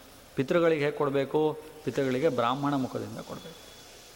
ವಿಪ್ರಸೈವ ಮುಖಾದ್ರೂಮ್ ದೇವತೆಗಳಿಗೂ ಕೂಡ ಬ್ರಾಹ್ಮಣ ಮುಖಾಂತರವಾಗಿಯೇ ಕೊಡಬೇಕು. ದೇವಾ ಭುಂಜಂತಿ ಹವ್ಯಾನಿ ಪಿತರಶ್ಚ ಪಿತೃಗಳು ಕೂಡ, ಅವರು ಕೂಡ ದೇವತೆಗಳು ಹವ್ಯವನ್ನು, ಪಿತೃಗಳು ಕ್ರವ್ಯವನ್ನು, ಎಲ್ಲವನ್ನೂ ಕೂಡ ಭೂತಗಳು ಬಲಿಯನ್ನು ಎಲ್ಲವನ್ನೂ ಕೂಡ ವಿಪ್ರಸೇವ ಮುಖಾದ್ರುವಂ. ಹಾಗಾಗಿ ಅಂಥ ಒಂದು ಒಂದು ಅನ್ನದಾನ ನೀನು ಮಾಡಲಿಲ್ಲ. ಹಾಗಾಗಿ ನೀನು ಇಷ್ಟೆಲ್ಲ ಮಾಡಿದಿಂದಾಗಿ ನಿನಗೆ ಈ ಸಮಸ್ಯೆ ಬಂದಿದೆ. ಅಷ್ಟೇ ಅಲ್ಲ ಅತಿಥಿಭ್ಯಸ್ತೋ ದತ್ವ, ಪರಿಜನಂ ಪ್ರಭೋಜಯಿತು. ವಾಸ್ತವಿಕ ಅತಿಥಿಗಳಿಗೆ ಕೊಡಬೇಕು ಬಂದಂತಹ ಅತಿಥಿಗಳಿಗೆ. ಆಮೇಲೆ ಪರಿಜನರು, ನಿನ್ನ ಸುತ್ತಮುತ್ತಲು ಸೇವಕರಾಗಿರ್ತಾರೆ ಅವರಿಗೆ ಭೋಜನವನ್ನು ಮಾಡಿಸಿದ ಮೇಲೆ ನೀನು ಭೋಜನವನ್ನು ಮಾಡಬೇಕು. ಅದನ್ನು ಭುಕ್ ಭುಕ್ವಾತಿಥಿ ಪುರಸ್ಸರ ಅಂತ ಆಚಾರ ಕೂಡ ಸದಾಚಾರ ಸ್ಮೃತಿಯಲ್ಲಿ ಹೇಳಿದ್ದಾರೆ. ಭುಕ್ತ್ವ ಅತಿಥಿ ಪುರಸ್ಸರ ಅತಿಥಿ ಪುರಸ್ಸರನಾಗಿ ಭುಕ್ತ ಅತಿಥಿ ಅಂದರೆ ಏನು? ಎಸ್ಸೆ ನಾಸ್ತಿ ತಿಥಿ ಯಾರು ತಿಥಿ ಲೆಕ್ಕ ಇಲ್ಲದೆ ಬರ್ತಾನಲ್ಲ ಅವನ ತಿಥಿ. ಇನ್ನು ನಾವು ಕರೆದು ಊಟಕ್ಕೆ ಹಾಕೋರು ಅಭ್ಯಾಗತ. ಎರಡು ಪದ ಇದೆ ಸಂಸ್ಕೃತದಲ್ಲಿ. ಅತಿಥಿ, ಅಭ್ಯಾಗತ. ಅತಿಥಿ ಅಂದರೆ ಅವನು ಯಾವುದೇ ಅಡ್ರೆಸ್ ಹೇಳದೇನೆ ಫೋನ್ ಕಾಲ್ ಮಾಡದೆ ಬರ್ತವನು, ಬರ್ತಾನೆ. ಅವನಿಗೂ ಕೂಡ ನಾವು ಅವನಿಗೆ ಬೇಕಾದಂತಹ ವ್ಯವಸ್ಥೆಯನ್ನು ಮಾಡಬೇಕು. ಅಭ್ಯಾಗತರಿಗಂತೂ ಇದ್ದೇ ಇದೆ. ನಾವೇ ಕರೆದ ಮೇಲೆ ನಾವು ಸರಿಯಾಗಿ ಮಾಡಲೇಬೇಕು. ನಾವು ಯಾರನ್ನು ಕರೆದಿಲ್ವೋ, ಯಾರು ಅಪರೂಪಕ್ಕೆ ಬಂದಿದ್ದಾನೋ, ಅವನಿಗೆ ಮಾಡಬೇಕಾದದ್ದು ಬಹಳ ಮುಖ್ಯ. ಹಾಗಾಗಿ ಅತಿಥಿ ದೇವೋಭವ ಅಂತ ಹೇಳಿದ್ದು. ಅಭ್ಯಾಗತರಲ್ಲಿ ದೇವತೆಗಳು ದೇವ ಇದ್ದೇ ಇದ್ದಾರೆ. ನಾವು ಕರೆದ ಮೇಲೆ ಇದ್ದೇ ಇರ್ತಾರೆ. ಅವರಿಗೆ ಆವಾಹನೆ ಮಾಡಿ ನಾವು ಅವರಲ್ಲಿ ನಾವು ಚೆನ್ನಾಗಿ ನೋಡಿಕೊಂಡೇ ನೋಡ್ಕೊಳ್ತೀವಿ. ಅತಿಥಿಗಳು ಹೇಳದೆ ಕೇಳದೆ ಬಂದಾಗ ಹೇಗೆ ನಾವು ಅವ್ರ ಜೊತೆ ವ್ಯವಹಾರ ಮಾಡ್ತೀವಿ ಅನ್ನೋದು ಮುಖ್ಯ ಆಗುತ್ತೆ. ಹಾಗಾಗಿ ಅಂಥ ಅತಿಥಿಗಳನ್ನು ನೀನು ಚೆನ್ನಾಗಿ ನೋಡಲಿಲ್ಲ. ಮತ್ತಷ್ಟೇ ಅಲ್ಲ, ಪರಿಜನರಲ್ಲಿ ಚೆನ್ನಾಗಿ ದಾನವನ್ನು ಮಾಡಲಿಲ್ಲ, ಅವರಿಗೆ ಅನ್ನದಾನವನ್ನು ಮಾಡಲಿಲ್ಲ ಅಂತ ಇರೋದರಿಂದ ನಿನಗೆ ಈ ಗತಿ ಬಂದಿದೆ. ಹಾಗಾಗಿ ನೀನು ಮುಖ್ಯವಾಗಿ ಈ ದಾನ ಮಾಡಿದಿದ್ದರೆ ನಿನಗೆ ಇವತ್ತು ಪರಮಾತ್ಮನ ದರ್ಶನವಾಗ್ತಿತ್ತು, ಈ ಸಮಸ್ಯೆನೂ ಇಡ್ತಾ ಇರಲಿಲ್ಲ. ಹಾಗೆ ಈ ನಿನ್ ಈ ಒಂದು ಕರ್ಮ ಅನ್ನೋದು, ಈ ರೀತಿಯಾದ ಕರ್ಮ ಅನ್ನೋದು ಒಂದು ಕೃಷಿ ಕ್ಷೇತ್ರ ಇದ್ದ ಹಾಗೆ. ಆ ಕೃಷಿ ಕ್ಷೇತ್ರದಲ್ಲಿ ಯಾರು ಅರ್ಹರೋ ಅವರಲ್ಲಿ ನಾವು ಬೀಜವನ್ನು ಒಳ್ಳೆಯ ಕೃಷಿ ಕ್ಷೇತ್ರದಲ್ಲಿ ಹಾಕಿದಾಗ ಒಳ್ಳೆಯ ಫಲ ಕೊಟ್ಟ ಹಾಗೆ ಅರ್ಹರಲ್ಲಿ ನಾವು ಅನ್ನದಾನಾದಿಗಳನ್ನು ಮಾಡಿದಾಗ ಒಳ್ಳೆಯ ಫಲವನ್ನು ಪರಮಾತ್ಮ ಕೊಡ್ತಾನೆ. ಈ ರೀತಿಯಾಗಿ ಅವನಿಗೆ ಉಪದೇಶ ಮಾಡ್ತಾರೆ. ಮಾಡಿದ ಮೇಲೆ ಕೊನೆಗೆ ಅವನು ಅನೇಕ ರೀತಿಯಾಗಿ ಅವನಿಗೆ ಉಪದೇಶ ಹೇಳ್ತಾರೆ. ಕೊನೆಗೆ ಹೇಳ್ತಾನೆ, ಸರಿ, ಆಯಿತು, ನನ್ನಿಂದ ತಪ್ಪಾಯಿತು. ಆದರೆ ಎಷ್ಟು ದಿನ ಅಂತ ನಾನು ಈ ರೀತಿಯಾಗಿ ಇದನ್ನು ಮಾಡಬೇಕು? ನನ್ನ ಈ ಒಂದು ಕಷ್ಟಕ್ಕೆ ಯಾವಾಗ ನಿವೃತ್ತಿ? ಅಂತ ಕೇಳಿದಾಗ ಅವರು ಅದಕ್ಕಿಂತ ಮುಂಚೆ ಹೇಳ್ತಾರೆ ಯಾವ ದಾನ ಮಾಡಿದರೆ ಅತ್ಯಂತ ಹೆಚ್ಚು ಪುಣ್ಯ ಬರುತ್ತೆ ಅನ್ನೋದನ್ನು ತಿಳಿ ಅನ್ನದಾನಾತ್ ಮಹಾಸೌಖ್ಯಂ ಉದಕಸ್ಯ ಮಹಾಮತೆ ಭುಂಜತಿ ಮರ್ತ್ಯೋ ಭುಂಜಂತಿ ಮರ್ತ್ಯ ಸ್ವರ್ಗಂ ವೈ ಪಿಡ್ಯಂತೇನ ಇವ ಪಾತಕೈಹಿ. ಉದಕದಾನ, ಅನ್ನದಾನಕ್ಕಿಂತವೂ ಶ್ರೇಷ್ಠವಾದಂತಹ ದಾನ ಉದಕದಾನ, ವೈಶಾಖ ಮಾಸ. ಆ ಸಂದರ್ಭದಲ್ಲಿ ಅನೇಕರು ಉದಕದಾನವನ್ನು ಮಾಡುವಂಥ ಸಂಪ್ರದಾಯ ಇಟ್ಕೊಂಡಿರ್ತಾರೆ ಅಂತಹವರಿಗೆ ಯಾರು ಉದಕದಾನವನ್ನು ಮಾಡ್ತಾರೆ, ಅವರಿಗೆ ಕ್ಷುಧಾ ಬಾಧಿಸೋದಿಲ್ಲ. ಯಾರಿಗೆ ಅನ್ನದಾನ ಮಾಡ್ತಾರೋ ಅವರಿಗೆ ನೀರಡಿಕೆ ಆಗಲಿ ಅಥವಾ ಹಸುವೆ ಆಗಲಿ ಅನ್ನದಾನ ಮಾಡಿದವರಿಗೆ ಕ್ಷುಧಾ ಪಿಪಾಸ ಎರಡೂ ಕೂಡ ಇರೋದಿಲ್ಲ. ಉದಕದಾನ ಮಾಡಿದವ್ರಿಗೂ ಕ್ಷುಧಾ ಪಿಪಾಸ ಎರಡೂ ಇರೋದಿಲ್ಲ. ಈ ರೀತಿಯಾಗಿ ಮೊದಲು ಮನೆಗೆ ಅತಿಥಿ ಬಂದ ತಕ್ಷಣ ಅವನ್ನ ಅನ್ನದಾನವನ್ನು ಮಾಡಿ, ಅವನಿಗೆ ಉದಕ ದಾನವನ್ನು ಮಾಡಿ, ಆಮೇಲೆ ಅವನಿಗೆ ಬೇಕಾದಂಥ ಛತ್ರ ಚಾಮರ ಮುಂತಾದವುಗಳನ್ನು ದಾನ ಮಾಡಿದರೆ ಅವನಿಗೆ ಅನಂತ ಪುಣ್ಯ ಪುಣ್ಯ ಫಲಗಳನ್ನು ಹೇಳಿದ್ದಾರೆ. ಈ ರೀತಿಯಾಗಿ ಗೋದಾನವನ್ನು ಮಾಡಬೇಕು ಅಂತ ಅನೇಕ ದಾನಗಳನ್ನು ಹೇಳ್ತಾ ಬರ್ತಾರೆ. ಸರಿ, ಇಷ್ಟೆಲ್ಲ ಆದಮೇಲೆ ಸರಿ ನನಗೆ ಪ್ರಾಯಶ್ಚಿತ್ತ ಹೇಳಿ ಅಂತ ಹೇಳಿದ ತಕ್ಷಣ ಅವ್ರು ಹೇಳ್ತಾರೆ, ಈ ಪ್ರಾಯಶ್ಚಿತ್ತಕ್ಕೆ ನಿನಗೆ ನಾನು ಹೇಳೋದಿಲ್ಲ, ನಿನಗೆ ಇನ್ನೊಬ್ಬರ ಮುಖಾಂತರವಾಗಿ ನಿನಗೆ ಪ್ರಾಯಶ್ಚಿತ್ತವಾಗತ್ತೆ ಅಂತ ಅನೇಕ ರೀತಿಯಾಗಿ ಉಪದೇಶ ಕೊಟ್ಟು ಒಂದು ವಾಸುದೇವ ಸ್ತೋತ್ರ ಅಂತ ಒಂದಿದೆ. ವಾಸುದೇವ ಸ್ತೋತ್ರವನ್ನು ನೀನು ಪಠನೆ ಮಾಡಿದನ್ನ ಮಾಡಿದ್ರಾಗ ನಿನಗೆ ಈ ಒಂದು ದಾರುಣವಾದಂತಹ ಕರ್ಮದಿಂದ ಬಿಡುಗಡೆ ಆಗುತ್ತೆ ಅಂತ ಅವನಿಗೆ ತಿಳಿಯುತ್ತೆ, ಹೇಳ್ತಾರೆ. ಹೇಳಿಬಿಟ್ಟು ಬಿಡ್ತಾರೆ, ಅವರೇನು ಉಪದೇಶ ಕೊಡೋದಿಲ್ಲ. ಅವನಿಗೆ ಸುಮಾರು ವರ್ಷಗಳ ಕಾಲ ಅದೇ ನಿತ್ಯ ಕರ್ಮ ಆಯಿತು. ಯಾರು ಉಪದೇಶ ಕೊಡೋರು ಯಾರು? ಯಾರು ಬಂದು ಹೇಳೋರು ಯಾರು? ಹೇಳಬೇಕಲ್ಲ. ಆವಾಗ ಇಲ್ಲಿ ಈ ಕುಂಜಲ, ಶುಕ ಇದ್ದಾನೆ. ಅವನು ವಿಜ್ವಲನಿಗೆ, ಆ ಕುಂಜಲ, ಶುಕ ಪ್ರತಿನಿತ್ಯ ತಾನು ಆ ವಾಸುದೇವ ಸ್ತೋತ್ರವನ್ನು ಪಠನೆ ಮಾಡ್ತಾ ಇರ್ತಾನೆ. ಅವನು ವಿಜ್ವಲನಿಗೆ ಹೇಳ್ತಾನೆ, ನಿನಗೆ ನಾನು ಈ ವಾಸುದೇವ ಸ್ತೋತ್ರವನ್ನು ಹೇಳ್ತೇನೆ, ನೀನು ಹೋಗಿ ಆ ಸುಬಾಹುವಿಗೆ ಹೇಳಿ ಬಾ ಅಂತ ಹೇಳ್ತಾನೆ. ಆ ಸುಬಾಹುವಿಗೆ ಹೇಳಬೇಕು ಅಂತ ಹೊರಡ್ತಾನೆ ಈ ವಿಜ್ವಲ ಶುಕರೂಪದಿಂದ. ಪ್ರತಿನಿತ್ಯ ಬರೋ ಹಾಗೆ ವಿಮಾನದಿಂದಾಗಿ ಬರಬೇಕಲ್ವ? ಅದನ್ನು ಕಾಯ್ತಾ ಇರ್ತಾನೆ. ಯಾವಾಗ ಇವರು ಬರ್ತಾರೆ, ಯಾವಾಗ ಇವರನ್ನು ಈ ದಾರುಣ ಕರ್ಮದಿಂದ ಇವರನ್ನು ಬಿಡುಗಡೆಗೊಳಿಸ್ತೇನೆ ಅಂತ ಕಾಯ್ತಾ ಇರ್ತಾರೆ. ಅವನು ಕಾಯ್ತಾ ಇರಬೇಕಾದ್ರೆ ಶುಕ ವಿಮಾನದಿಂದ ಬಂದರು. ಆ ಯಥಾ ಪ್ರಕಾರ ಆ ದೇಹ ಅಕ್ಷಯವಾಗಿರುತ್ತೆ ಆ ದೇಹ. ಅದರ ಅಂದರೆ ಅದು ಕ್ಷಯವಾಗೋದಿಲ್ಲ. ನಿತ್ಯವೂ ಬಂದು ತಿನ್ಬೋದು ಆ ದೇಹವನ್ನು. ಆ ರೀತಿಯಾಗಿ ಅವರದ್ದಿರುತ್ತೆ ವ್ಯವಸ್ಥೆ. ಹಾಗಾಗಿ ಇವನು ಬಂದು ಇವತ್ತು ಬಂದು ಅವರಿಬ್ಬರು ತಿನ್ನಬೇಕು ಅಂತ ಹೊರಟ ತಕ್ಷಣ ಆ ಶುಕ ಬಂದು ವಿಜ್ವಲ ಹೇಳ್ತಾನೆ, ತಡೀರಿ ಸ್ವಲ್ಪ ಅಂತ ಹೇಳಿ ಅವ್ರಿಗೆ ಆಶ್ಚರ್ಯ ಆಗುತ್ತೆ. ಇಷ್ಟು ವರ್ಷಾನಗಟ್ಟಲೆ ನಾವು ಇದನ್ನು ಮಾಡ್ತಾಯಿದ್ರೆ ಒಬ್ಬರೇ ಒಬ್ಬರು ನಮ್ಮ ತಡೆದು ಮಾತಾಡಿಸಿಲ್ಲ. ಇವತ್ತು ಯಾರು ಇವರು ಮಾತಾಡಿಸ್ತಾ ಇರೋದು ಅಂತ ಹೇಳಿದಾಗ ಶುಕ ಹೇಳ್ತಾನೆ, ನಾನು ಈ ರೀತಿಯಾಗಿ ನನ್ನ ತಂದೆ ಕುಂಜಲ ಅಂತ ಅವನು ಪ್ರತಿನಿತ್ಯ ವಾಸುದೇವ ಸ್ತೋತ್ರ ಪಠನೆ ಮಾಡುವವನು. ಅವರ ಮಗ ನಾನು, ಈ ಸ್ತೋತ್ರ ನಿಮಗೆ ಹೇಳಿದರೆ ನಿಮಗೆ ಇದರಿಂದಾಗಿ ಮುಕ್ತಿ ಆಗತ್ತೆ ಅಂತ ಹೇಳಿ ಆ ವಾಸುದೇವ ಸ್ತೋತ್ರ ಪದ್ಮಪುರಾಣದಲ್ಲಿ ವಿಸ್ತಾರವಾಗಿದೆ. ವಾಸುದೇವ ಸ್ತೋತ್ರ. ಆ ಸ್ತೋತ್ರವನ್ನು ಅವರಿಗೆ ಉಪದೇಶ ಮಾಡ್ತಾರೆ ಉಪದೇಶ ಪಡೆದ ತಕ್ಷಣ ಅವರಿಗೆ ಅವರು ಸ್ತೋತ್ರ ಪಠನವನ್ನು ಮಾಡಿದಾಗ ವಾಸುದೇವ ಪರಮಾತ್ಮ ತೃಪ್ತನಾಗ್ತಾನೆ, ಅವರಿಗೆ ಆ ದಾರುಣದಿಂದಾಗಿ ಮೋಚನ ಮಾಡ್ತಾನೆ. ಅಲ್ಲಿ ಆ ವಾಸುದೇವ ಸ್ತೋತ್ರದ ಒಂದು ಮಹಾತ್ಮ್ಯನ ಹೇಳ್ತಾ, ಎಲ್ಲೆಲ್ಲಿ ಯಾವ್ಯಾವ ಸಮಯದಲ್ಲಿ ಹೇಳಬೇಕು, ಏನೇನು ಫಲ ಅಂತ ಹೇಳ್ತಾ, ಶ್ರಾದ್ದ ಕಾಲದಲ್ಲಿ ಪಿತೃಗಳಿಗೆ ಶ್ರಾದ್ದ ಮಾಡುವಾಗ ಈ ವಾಸುದೇವ ಸ್ತೋತ್ರವನ್ನು ಹೇಳಿದ್ರೆ ಅವರಿಗೆ ಪಿತೃಗಳಿಗೆ ತೃಪ್ತಿ ಆಗತ್ತೆ ಪಿತೃದೇವತೆಗಳಿಗೆ ತೃಪ್ತಿ ಆಗತ್ತೆ ಅಂತನ್ನೋ ಮಾತನ್ನು ಹೇಳ್ತಾರೆ. ಹಾಗಾಗಿ ನಮ್ಮಲ್ಲೀಗ ಕಠೋಪನಿಷತ್ ಪಾರಣ ಮಾಡುವಂತಹ ಸಂಪ್ರದಾಯ ಇದೆ. ಪವಮಾನ ಪಾರಣ ಮಾಡುವಂಥ ಸಂಪ್ರದಾಯ ಕೆಲವೊಂದು ಕಡೆ ಇದೆ. ಕಠೋಪನಿಷತ್ತಲ್ಲಂತೂ ಹೇಳಿದ್ದಾರೆ. ಪವಮಾನ ಪಾರಣ ಮಾಡೋ ಸಂಪ್ರದಾಯ ಇದೆ. ಅದೇ ರೀತಿ ಈ ವಾಸುದೇವ ಸ್ತೋತ್ರ ಏನಿದೆ? ಈ ಸ್ತೋತ್ರವನ್ನು ಕೂಡ ಪದ್ಮಪುರಾಣದ ಭೂಮಿಖಂಡದಲ್ಲಿ ಬರತಕ್ಕಂತಹ ಈ ವಾಸುದೇವ ಸ್ತೋತ್ರವನ್ನು ಪಠನೆ ಮಾಡಿದ್ರೆ ಕಾಲದಲ್ಲಿ ಪಿತೃಗಳು ತೃಪ್ತರಾಗ್ತಾರೆ ಅನ್ನೋ ಮಾತನ್ನು ಹೇಳ್ತಾರೆ. ಹಾಗೆ ಸುಬಾಹು ಚೋಳದೇಶ ರಾಜನಂತ ಸುಬಾಹು ಮತ್ತು ಅವನ ಪತ್ನಿ. ಅವರಿಗೆ ಆ ಮತ್ತೊಂದು ಜನ್ಮ ಬರುತ್ತೆ. ಅಲ್ಲಿ ತುಂಬ ಶ್ರದ್ಧೆಯಿಂದಾಗಿ ಅವರು ಸಾಧನೆಯನ್ನು ಮಾಡಿ ಮತ್ತೆ ನಿತ್ಯವಾಗಿ ವೈಕುಂಠ ಲೋಕಕ್ಕೆ ಹೋಗ್ತಾರೆ. ಆ ಪರಮಾತ್ಮನ ದರ್ಶನವನ್ನು ಪಡೆದು ಮತ್ತೆ ನಿತ್ಯವಾಗಿ ವೈಕುಂಠ ಲೋಕಕ್ಕೆ ಹೋಗ್ತಾರೆ. ಹೀಗೆ ಅನ್ನದಾನ ಮಾಡಿದರೆ ಎಷ್ಟೇ ಕರ್ಮಗಳನ್ನು ಮಾಡಿದರೂ ಅನ್ನದಾನ ಮಾಡದೇ ಇದ್ದರೆ ಅದರ ಫಲ ಇಲ್ಲ. ಆ ಸುಬಾಹು ರಾಜನಿಗೆ ಬಂದಂಥ ದಾರುಣ ಸ್ಥಿತಿ, ಉದಕ ದಾನ ಮಾಡದೇ ಇದ್ದರೆ ಬರ್ತಕ್ಕಂಥ ಸ್ಥಿತಿ, ಇದನ್ನೆಲ್ಲ ವಿವರಣೆ ಮಾಡಿ ನಮ್ಮ ಕರ್ಮ ಎಷ್ಟು ಸೂಕ್ಷ್ಮ ಅನ್ನೋದು ನಾವು ತಿಳ್ಕೊಳ್ಬೇಕು. ಅಂದರೆ ಒಳ್ಳೆಯ ಕರ್ಮ ಮಾಡಿದ್ವಿ, ಹಾಗಾಗಿ ಒಳ್ಳೆಯ ಫಲ.